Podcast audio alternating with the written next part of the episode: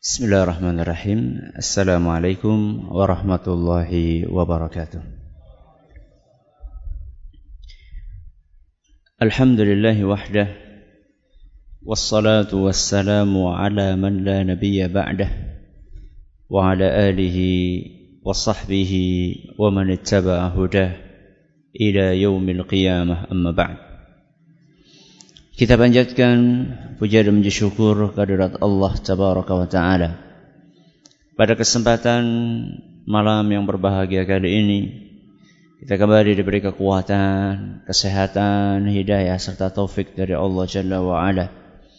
Sehingga kita bisa kembali menghadiri pengajian rutin malam Sabtu di Masjid Jenderal Sudirman Purwokerto ini.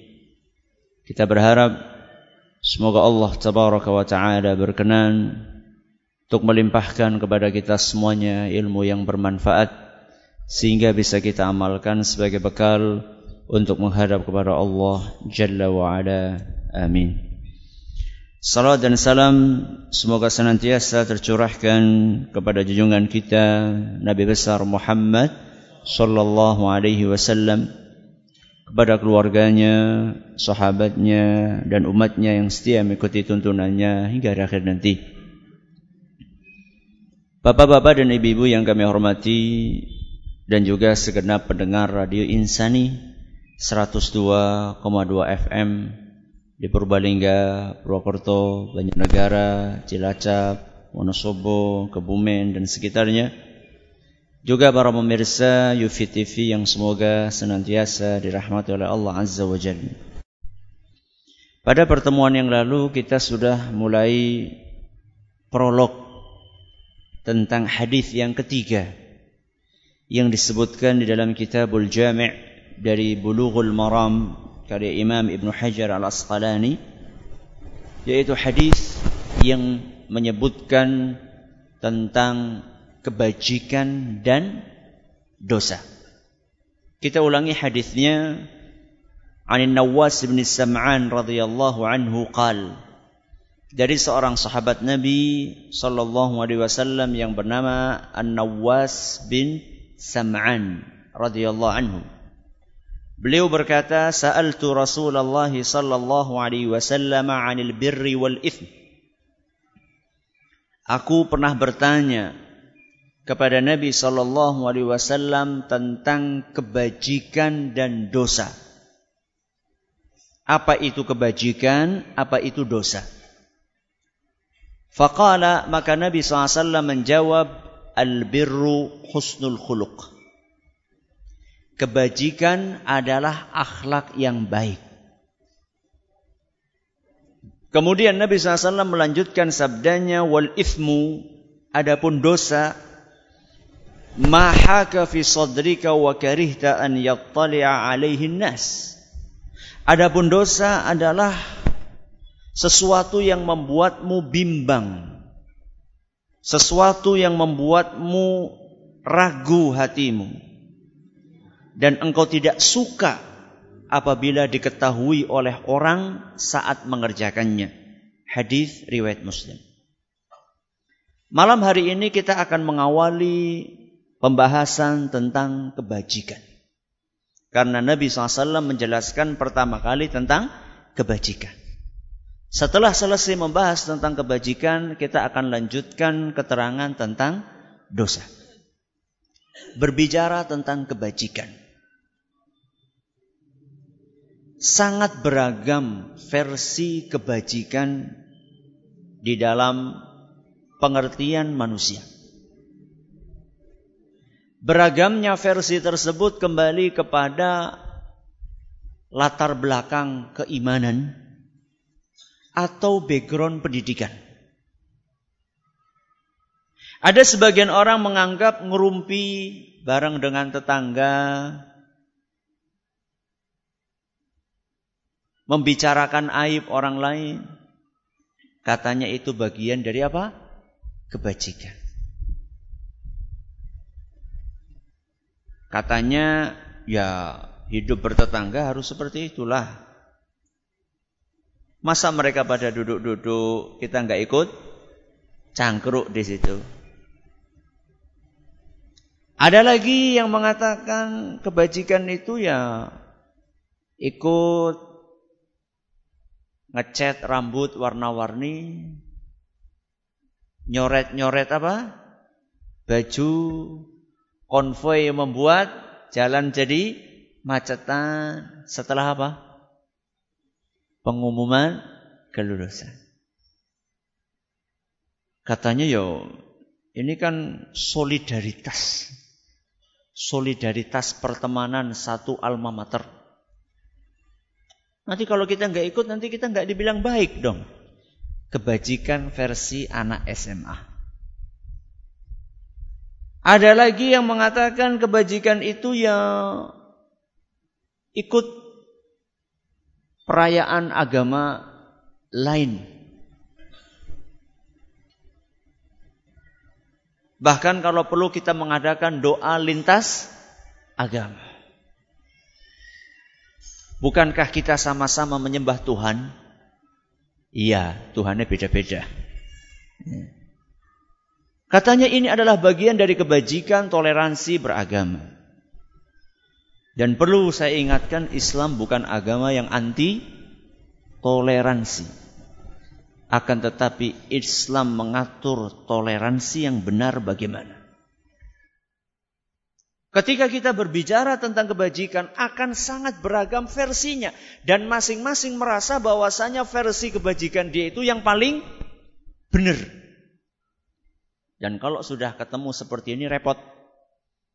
Masing-masing mengklaim paling benar. Dalam kondisi seperti ini maka perlu adanya definisi yang benar dari kebajikan. Dan definisi itu harus bersumber dari pihak yang terpercaya, yang tidak mungkin bohong, yang kata-katanya tidak terpengaruh oleh hawa nafsu dia. Dari pihak yang setiap ucapan yang disampaikannya adalah bersumber wahyu dari Allah Subhanahu wa taala. Siapa itu? Nabi kita Muhammad sallallahu alaihi wasallam. Allah Subhanahu wa taala memberikan rekomendasi khusus untuk Nabi kita Muhammad SAW. Rekomendasi kok dari siapa? Dari Allah. Kira-kira rekomendasinya mungkin keliru nggak? Mungkin keliru nggak? Kalau rekomendasinya saya sama jenengan, mungkin keliru nggak? Sangat mungkin, bukan mungkin lagi. Ini rekomendasi dari Allah Subhanahu wa taala di dalam surat An-Najm ayat 3 sampai 4. Surat apa? An-Najm ayat 3 sampai 4. Allah Subhanahu wa taala berfirman, wa ma yantiqu anil hawa. Rasulullah SAW itu tidak pernah berbicara berdasarkan hawa nafsunya. Kalau menyampaikan sesuatu bukan karena dorongan nafsu, bukan. Bukan karena kepentingan pribadi, bukan. Bukan dalam rangka untuk memperkaya diri, bukan. Beda dengan manusia biasa seperti kita. Bikin undang-undang, bikin aturan, Mana yang kira-kira? Mana yang kira-kira? Menguntungkan. Makanya setelah dia turun digugat ke MK. Ketahuan ternyata. Ini ada udang di balik. Balik apa? ada udang di balik rempeyek ternyata. Kalau kita ngomong manusia biasa, nafsu itu masuk ke situ. Nabi SAW direkomendasikan oleh Allah Subhanahu wa taala, "Wa ma yantiqu 'anil hawa." Nabi SAW kalau berbicara bukan berdasarkan hawa nafsu. In huwa illa wahyu yuha. Apa yang disampaikan oleh Nabi Sallallahu Alaihi Wasallam pasti wahyu yang bersumber dari Allah Subhanahu Wa Taala. Dan kalau apa yang disampaikan wahyu sumbernya dari Allah, maka itu jaminan mutu. Tidak mungkin apa? Salah. Taib. Kembali kepada pembahasan tentang apa tadi? Kebajikan. Apa definisinya? Rasulullah sallallahu alaihi wasallam bersabda, "Al-birru husnul khuluq." Kebajikan itu adalah akhlak yang baik. Apa definisi, definisi kebajikan? Akhlak yang baik. Berarti di sini Nabi Shallallahu Alaihi Wasallam menyamakan antara kebajikan dengan akhlak yang baik. Atau dengan kata lain, kebajikan itu ya akhlak yang baik. Akhlak yang baik ya kebajikan. Atau kalau boleh kita katakan akhlak yang baik sama dengan eh kebajikan, kebajikan sama dengan akhlak yang baik. Pertanyaannya, apakah akhlak, apakah kebajikan hanya ada di dalam akhlak yang baik? Atau dengan kata lain, apakah kebajikan itu terbatas dalam akhlak yang baik saja? Kalau kayak gitu, benar dong ungkapan sebagian orang Orang sholat orang apa-apa, sing penting akhlaknya apik. Kayak gitu kira-kira? Ah. Kayak gitu apa enggak? Enggak. Nabi sendiri mengatakan kebajikan adalah akhlak yang baik. Berarti setiap orang yang berakhlak baik mesti bajik, bijak, bajik, kebajikan. Karena Nabi SAW mengatakan kebajikan adalah akhlak yang baik. Berarti setiap orang yang berakhlak baik berarti dia memiliki keba kebajikan. Apakah seperti itu maksudnya? Kalau seperti itu maksudnya, berarti kalau kayak gitu nggak usah saja beragama Islam. Yang penting tidak korupsi, kafir orang apa-apa. Itu kan yang sekarang sedang di yang sekarang sedang di dengung-dengungkan daripada pemimpin muslim yang korupsi mendingan pemimpin kafir yang tidak korupsi. Apa gane pemimpin muslim korupsi kabeh apa? Kayak orang pemimpin muslim sing ora korupsi. Kemudian apakah itu bukan karena permainan dari media yang mengesankan bahwa dia itu bersih banget? Padahal sejatinya tidak demikian karena media dikuasai oleh mereka sehingga menggambarkan oh dia jujur banget. Kalau memang media jujur akan terbuka semuanya. Apakah seperti itu? Apakah maksud dari definisi Nabi Shallallahu Alaihi Wasallam kebajikan akhlak mulia tidak perlu kita itu memperhatikan akidah, tidak perlu kita memperhatikan ibadah. Yang penting kita sudah berakhlak mulia, sudah cukup. Apakah seperti itu? Tentu jawabannya tidak. Karena akhlak tidak sesempit yang dibayangkan oleh sebagian orang. Sebagian orang memahami akhlak mulia ya akhlak kepada apa? Sesama. Bukan seperti itu mas. Akhlak yang mulia tidak sesempit yang Anda bayangkan. Mari kita simak pengertian akhlak di dalam obrolan di antara para sahabat Nabi Shallallahu Alaihi Wasallam.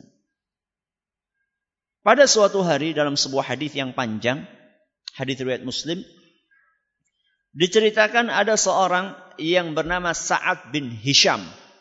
Siapa namanya? Sa'ad bin Hisham. Beliau datang ke kota Madinah. Tentunya setelah Rasulullah SAW wafat.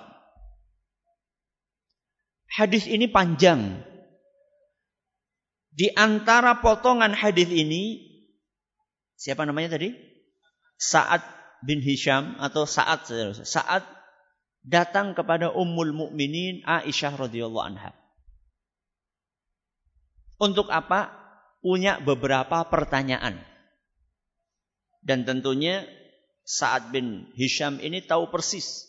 Yang ditanya ini adalah seorang yang ilmunya luar biasa. Yang paling tahu tentang siapa? Rasulullah SAW. Kalau para sahabat yang lain tahu Rasulullah di luar. Tapi kalau sudah masuk rumah, yang paling paham siapa?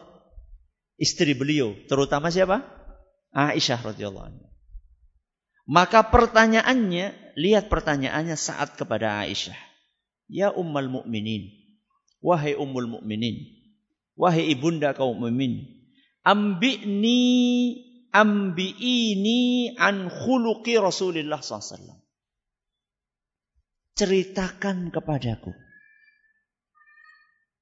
Kasih tahu aku akhlaknya Rasulullah SAW itu seperti apa. Ini pertanyaan kira-kira butuh jawaban panjang apa pendek? kabarkan kepadaku, ceritakan kepadaku akhlaknya Rasulullah SAW seperti apa. Kalau jenengan yang ditanya, kira-kira jawabnya panjang apa pendek? Kok di aku butuh nyiapakan pengajian ping 10 pengajian. oh, saya ambilkan bukunya. Ini bukunya tebal banget nih. Akhlak Rasulullah SAW. Lihat jawaban Aisyah radhiyallahu anha.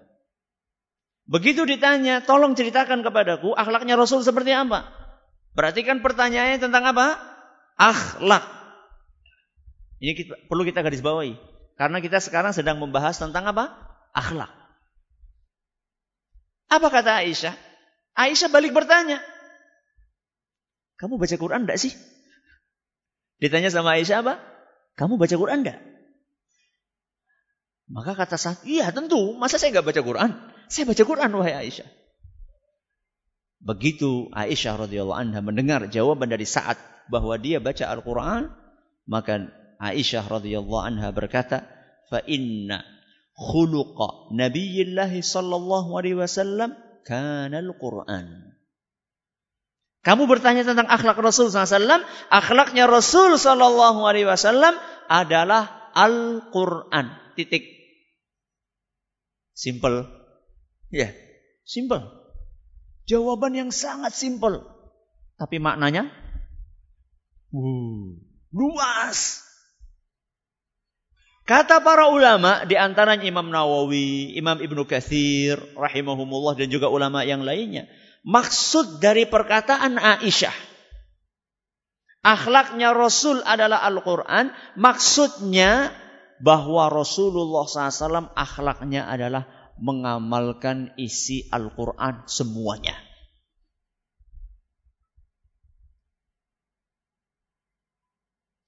Pertanyaannya, isinya Al-Quran itu apa?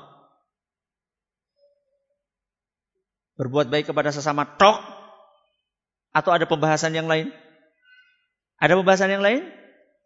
Pembahasan akidah ada nggak? Pembahasan ibadah ada nggak? Perintah untuk sholat ada nggak? Tadi yang katanya sing penting serawung kalau tanggane ora salat ora apa-apa. Tadi yang mengatakan seperti itu. Perintah untuk sholat dalam Al-Quran ada nggak? Ada. Perintah untuk memeluk agama Islam dalam Al-Quran ada nggak? Ada. Celaan kepada orang kafir di dalam Al-Quran ada nggak? Ada. Celaan untuk orang yang tidak sholat ada nggak dalam Al-Quran? Ada.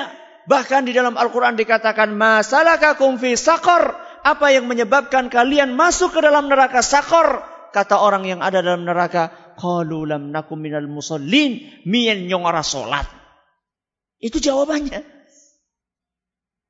Berarti definisi akhlak itu tidak sesempit yang dibayangkan oleh sebagian orang. Jadi ketika Nabi Shallallahu Alaihi Wasallam menjelaskan al birru husnul khuluq Kebajikan adalah akhlak yang mulia. Akhlak yang mulia itu bukan hanya terbatas di dalam akhlak kepada sesama saja. Yang biasa diistilahkan dengan hablum minan nas. Tapi akhlak yang mulia juga mencakup akhlak terhadap Allah Subhanahu wa taala yang biasa diistilahkan dengan hablum minallah. Berarti akhlak itu terbagi menjadi berapa? Dua. Secara global, akhlak yang baik itu terbagi menjadi berapa? Dua. Yang pertama, akhlak kepada siapa? Allah Subhanahu wa taala. Yang kedua apa? Akhlak kepada makhluk. Kenapa makhluk? Bukan manusia. Kenapa makhluk? Saya gunakan kata makhluk, kenapa bukan manusia? Karena di muka bumi ini isinya orang kur, menungsa tok. Ada makhluk yang lain. Siapa itu? Hewan. Ada nggak akhlak kepada hewan? Ada. Hati-hati ge. Jelamanin kurban. Ya, perhatikan akhlak terhadap binatang. Akhlak kepada jin, akhlak kepada malaikat, ya, akhlak kepada tetumbuhan, ada semuanya. Ini pernah kita bahas dulu. Dulu. Kapan ya? Sekelalen. Lihat aja videonya di yufid.tv. Judulnya klasifikasi akhlak. Klasifikasi akhlak. Itu ada berapa seri saya lupa itu. Karena panjang itu pembahasannya. Akhlak kepada manusia dibagi lagi akhlak kepada orang tua, akhlak kepada anak, akhlak kepada istri, akhlak kepada tetangga, akhlak kepada pembantu, akhlak kepada guru. Wah, jawab banget gue. Itu baru bicara manusia. Setelah itu kita bicara akhlak kepada siapa? Selain manusia, akhlak kepada jin, akhlak kepada binatang, akhlak kepada tumbuhan, akhlak kepada lingkungan hidup, subhanallah. Akhlak kepada air, semuanya kita bahas sudah. Silakan dirujuk kembali. Nah, sekarang kita akan membahas akhlak kepada siapa? Kepada Allah Subhanahu wa taala. Bagaimana kita berakhlak kepada Allah? akhlak kepada Allah secara global ada dua. Wah, dari tadi kok dua-dua terus, biar gampang ingatnya. Ya. Akhlak kepada Allah secara global terbagi menjadi berapa? Dua. Yang pertama, akhlak terhadap aturan Allah. Apa yang pertama? Akhlak terhadap aturan Allah. Yang kedua, akhlak terhadap takdir Allah. Apa? Takdir. Akhlak terhadap takdir Allah. Yang pertama, akhlak terhadap aturan Allah. Apa maksudnya Ustaz? Aturan Allah itu maksudnya apa? Aturan Allah ya syariat agama. Aturan Allah maksudnya adalah syariat agama Islam entah itu yang sifatnya perintah maupun apa? larangan. Bagaimana kita berakhlak mulia terhadap aturan Allah? Ustaz, bagaimana kita berakhlak mulia terhadap perintah dan larangan agama? Akhlak yang mulia terhadap perintah dan larangan agama adalah kita terima aturan tersebut dengan lapang dada. Entah itu yang kaitannya dengan aturan akidah, entah itu yang aturan eh, yang kaitannya dengan aturan ibadah, entah itu yang kaitannya dengan aturan akhlak kita sesama. Dengan sesama. Seluruh aturan Allah tersebut harus kita terima dengan lapang dada dan tidak boleh satupun kita tolak. Dan tidak boleh pula kita terima tapi sambil menggerutu. Ada nggak orang menerima aturan sambil gerutu? Ya nang perusahaan BAK. Ngapa sih mlebune jam 6? ya dia masuk akhirnya jam 6 tapi menerima sambil apa? Menggerutu. Tidak boleh. Itu namanya akhlak terhadap aturan Allah. Apa pun yang diterap yang ditetapkan oleh Allah Subhanahu wa taala, aturan apa pun kita terima, itulah muslim. Muslim itu artinya apa? Islam. Islam artinya apa? Islam. Islam itu artinya pasrah. Berserah diri. Menerima apa pun yang diterapkan, yang ditetapkan oleh Allah. Itulah Muslim. Jadi kalau masih suka protes-protes dengan aturan Allah gue, urung Muslim temenanan. Nembe Muslim, Musliman. Lawong kita ini sama atasan kita saja. Manute polmok, ya ora? Sama atasan kita kita manut enggak? Manut. Maaf ini, kalau ada seorang kopral, ada seorang apa? Kopral. Tengah-tengah upacara. Dipanggil sama komandannya, komandannya jenderal padanya. Kopral karo apa? Jenderal. Sini kamu. Kira-kira apa? Siap. Tolong belikan siomay. Apa jawabnya? Apa jawabnya? Dening siomay. Xiaomi, beli Xiaomi itu kan di luar protap ya. Kalau kamu ambil peluru, itu kan masuk akal kan ya, ambil peluru. Xiaomi, tapi jawabnya apa? Siap. Apa nasi? Jadi sume orang Kita ini sama atasan manutepol. Sama Allah subhanahu wa ta'ala. Kok berani-beraninya kita ini protes sama Allah subhanahu wa ta'ala. Kenapa sih? Kok poligami boleh, poliandri nggak boleh? Di mana emansipasi wanita? Itu wanita yang ngomong.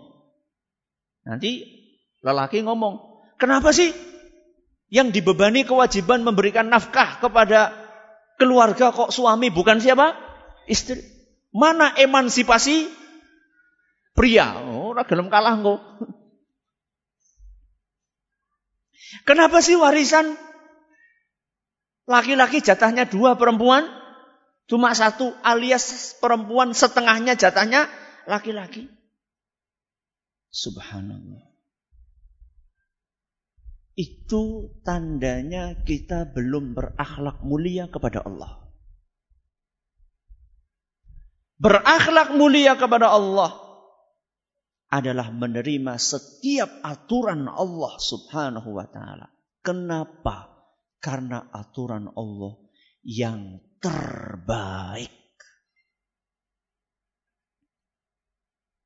Tidak ada aturan di muka bumi ini yang melebihi kebaikan aturannya Allah. Dalilnya apa itu Ustaz? Al-Quran surat Al-Ma'idah ayat 50. Surat apa? Al-Maidah ayat 50. Di dalam surat Al-Maidah ayat 50 Allah Subhanahu wa taala berfirman, "Wa man ahsanu minallahi hukma."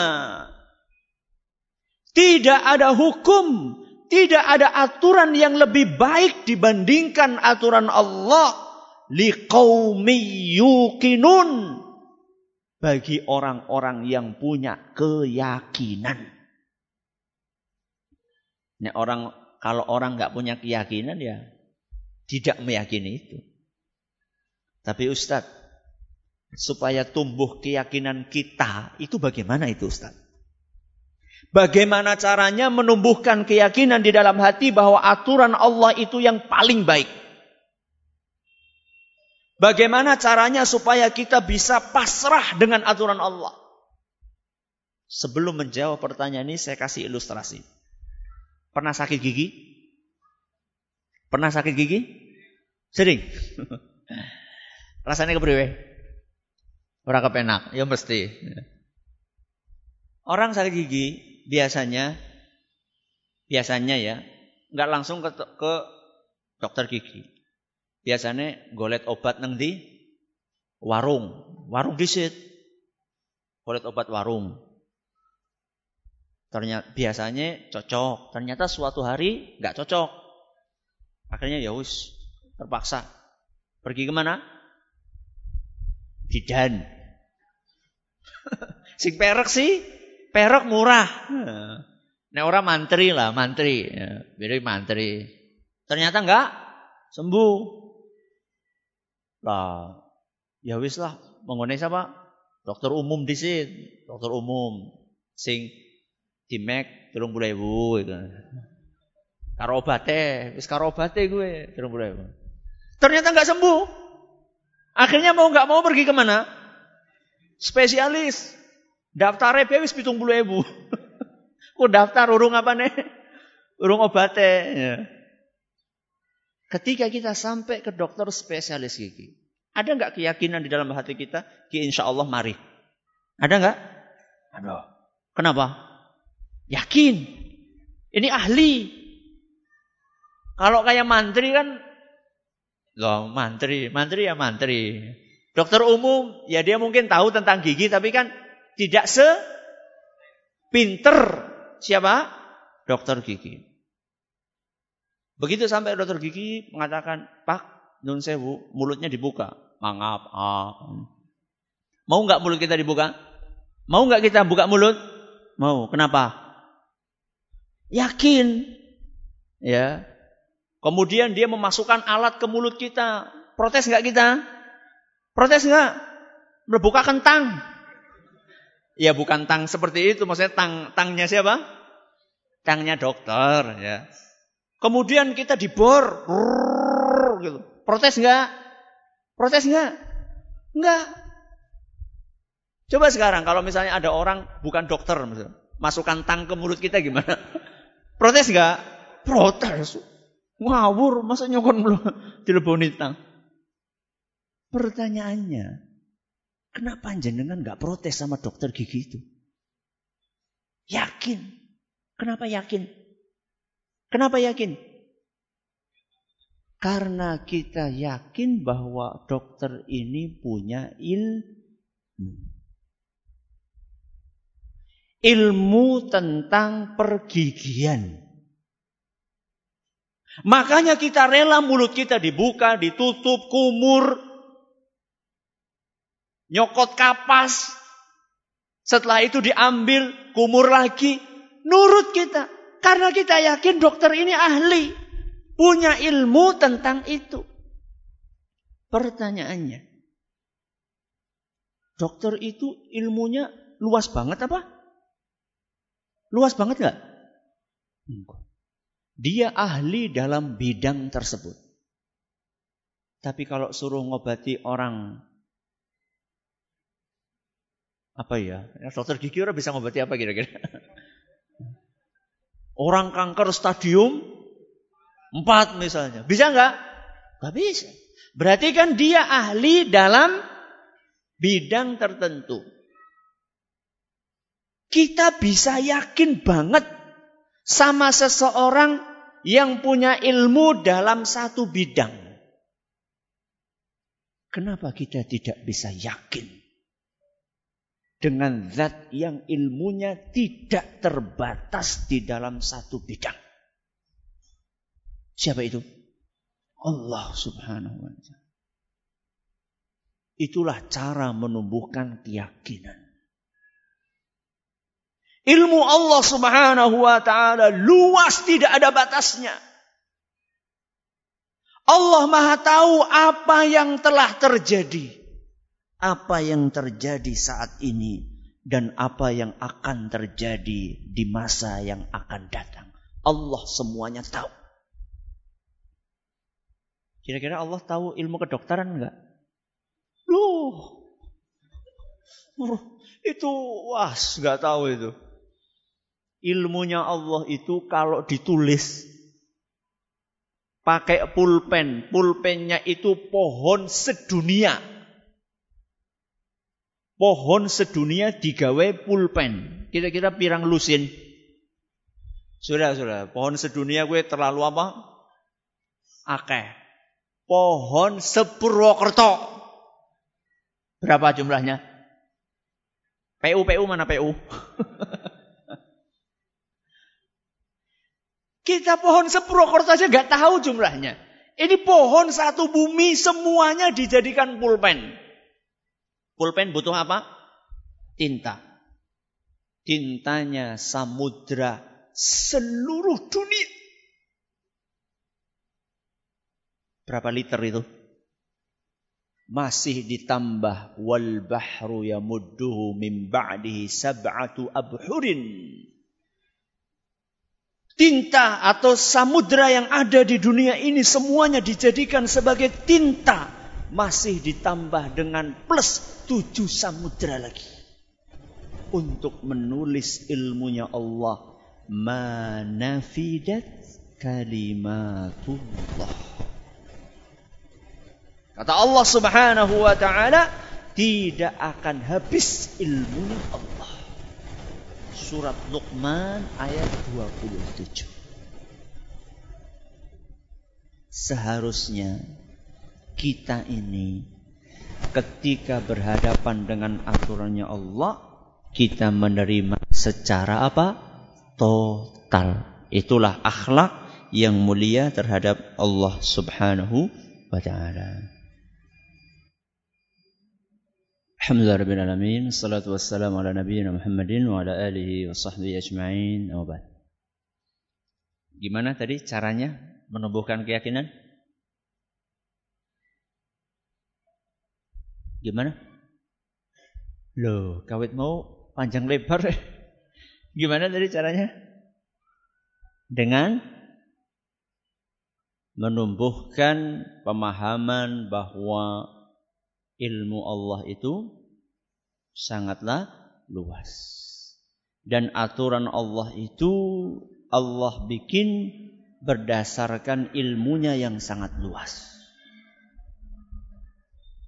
Allah itu lebih tahu tentang diri kita dibandingkan dibandingkan kita sendiri.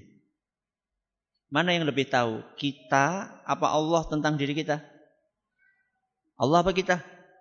Bok awaknya dewek. Kenapa Allah lebih tahu tentang kita dibanding kita sendiri? Karena dia yang menciptakan kita. Coba, saya tanya satu saja. Usia jenengan berapa? Macam-macam. Yang usianya 60 tahun. Panjenengan sudah pakai usus 60 tahun kan ya? Panjangnya berapa itu? Usus yang sudah kita pakai 60 tahun. Sewidak tahun bayangkan, nganggo usus sewidak tahun. Dawane be orang ngerti. Apalagi kalau di, di, di, ditanya bagaimana bentuknya, bagaimana kondisinya. Wong dawane be orang ngerti. Itu kita baru bicara masalah usus, belum kita bicara yang lain-lainnya.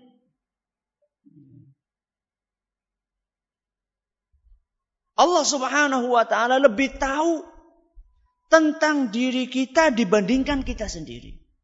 Sehingga Allah Subhanahu wa taala lebih tahu apa yang terbaik buat kita dibandingkan kita sendiri. Aturan Allah Subhanahu wa taala yang Allah bikin untuk manusia adalah aturan yang paling cocok dengan karakternya manusia. Allah tahu persis bahwa ini haram. Ini jelek, makanya diharamkan sama Allah. Allah tahu persis bahwa ini baik, makanya dihalalkan sama Allah. Sesuatu yang diharamkan oleh Allah mesti jelek, mesti. Tidak mungkin sesuatu yang baik itu diharamkan sama siapa? Sama Allah. Allah tahu persis mana yang akan membuat manusia itu hatinya tenang. Dan Allah tahu persis mana yang akan membuat manusia hatinya gelisah. Makanya yang dibuat, makanya yang membuat hati kita tenang sama Allah diperintahkan untuk dikerjakan. Sholat, zikir, baca Al-Quran, hadir pengajian. Allah tahu persis ini yang akan membuat hati kita tenang. Makanya kalau pengen tenang, ikuti aturan Allah subhanahu wa Dan Allah tahu persis. Mana yang membuat hati kita menjadi gelisah. Makanya diharamkan sama Allah subhanahu wa ta'ala. Pacaran diharamkan sama Allah. Kenapa? Karena pacaran bikin gak tenang. Masa iya Ustaz? Ini banyak bujangan di sini nih. Ya. Pacaran itu bikin hati nggak tenang. Ya. Nyuri bikin hati nggak tenang. Kucing aja tahu nyuri itu bikin nggak tenang. Ya? Kucing tahu nggak? Panjenengan punya kucing ya? Yang punya kucing angkat tangan. Kalau kucing habis nyolong ikan asin yang di atas meja makan kita, saat kita nggak ada, begitu kita pulang, dia ngelihat kita gimana? Lari atau tenang-tenang saja? Lari. Padahal kita tidak tahu bahwa dialah sang pencurinya. Tapi begitu dia ngelihat kita langsung lari dia. Kucing saja tahu mencuri itu membuat hati gelisah. Masa manusia nggak tahu? Ya kalah tahu sama kucing. Oke. Nyolong gue aja dibayangkan nyolong sandal, nyolong apa? Ayam. Nyolong duitnya negara gue loh, korupsi, nyolong gue jenengane. Tidak akan bikin hati tenang. Orang bakal tenang. Ya. Sekalipun tidak ketahuan sama KPK, orang tenang orang. Setiap yang diharamkan oleh Allah pasti akan membuat seseorang tidak tenang. Karena Allah tahu hal tersebut akan membuat hati tidak tenang, makanya diharamkan sama Allah. Sudahlah. Jadi manusia itu Sing lurus-lurus baik. Akan tenang hatinya. Ikuti aturan Allah. Rasa neko-neko. Apa yang dihalalkan oleh Allah, silahkan. Apa yang diharamkan oleh Allah, rasa datakan nyicipi-nyicipian. Keberisi rasanya ya, sate. Sate apa? Sate jamu. Tahu sate jamu? Tahu sate jamu? Sate sing sikile papat, Loh, wedus ya sikile papa tuh. au, au. Jadi jangan sampai jenengan itu ya tertipu. Anak wong dodolan sate jamu. Wah, kita obat kuat kayak ini. sate jamu itu sate anjing. Ya. Di beberapa daerah Jawa Tengah ditulis sate kirik. Ya. Tapi di daerah sini tulisannya itu sate jamu, itu sate anjing. Ya. Jadi nggak usah keberisi ya rasanya ya. Usah rasanya cipi, usah, Ya. Apa yang diharamkan oleh Allah pasti jelek. Allah tahu persis ini jelek, makanya diharamkan sama Allah. Dan apa yang diperintahkan oleh Allah pasti baik. Makanya diperintahkan sama Allah subhanahu wa ta'ala. Orang yang mengikuti aturan Allah hidupnya akan tenang. Di dalam Al-Quran surat Toha ayat 123. Famanittaba'a hudaya fala yadhillu yashqa. Barang siapa yang mengikuti petunjukku, petunjuknya Allah Subhanahu wa taala, maka dia tidak akan tersesat dan tidak akan celaka. Al-Quran surat Toha ayat 123. Orang yang mengikuti aturan Allah hidupnya akan tenang. Itulah yang namanya akhlak kepada siapa? Allah Subhanahu wa taala. Kita baru bahas akhlak jenis pertama kepada Allah. Akhlak kepada apa? Aturannya Allah. Ini kita belum bahas akhlak jenis yang kedua kepada Allah. Ini belum bahas manusia, ke manusia. Kita baru bahas akhlak kepada Allah jenis yang pertama. Yaitu akhlak terhadap aturan. Belum kita bahas yang jenis kedua apa? Akhlak terhadap takdirnya Allah subhanahu wa ta'ala. Insya Allah kita akan bahas pada pertemuan yang akan datang dengan izin Allah subhanahu wa ta'ala. Dan akhlak kepada Allah jenis yang kedua ini, yaitu akhlak terhadap takdir Allah, tidak kalah efeknya terhadap ketenangan hati seorang hamba. Kalau pengen hidupnya tenang, berakhlaklah kepada Allah dalam takdir yang ditetapkan olehnya. Insya Allah kalau orang mempraktekkan akhlak mulia kepada Allah dalam masalah takdirnya, orang ceritanya wong kendat. Orang ceritanya wong kendat bunuh diri nggak ada. Berarti nek ana wong kendat gue berarti orang berakhlak kepada Allah Subhanahu wa taala. Wallahu taala a'la wa alam. Semoga bermanfaat buat kita semuanya. Terima kasih atas perhatiannya, mohon atas segala kurangannya. Kita tutup dengan membaca Subhanakallahumma wa bihamdika asyhadu an la ilaha illa anta astaghfiruka wa atubu ilaik. Oh iya, besok hari Ahad saya ada pengajian umum di Masjid Agung Cilacap. Waduh banget Ustaz. Ya yang mau hadir, yang nggak hadir nggak apa-apa. Judulnya gigiku sakit. Bukan yang tadi loh. Beda pembahasannya. Ya. Bikin penasaran aja. Mulanya teka. Wallahu taala Assalamualaikum. Eh, jam 9. Jam 9 sampai selesai. Assalamualaikum warahmatullahi wabarakatuh.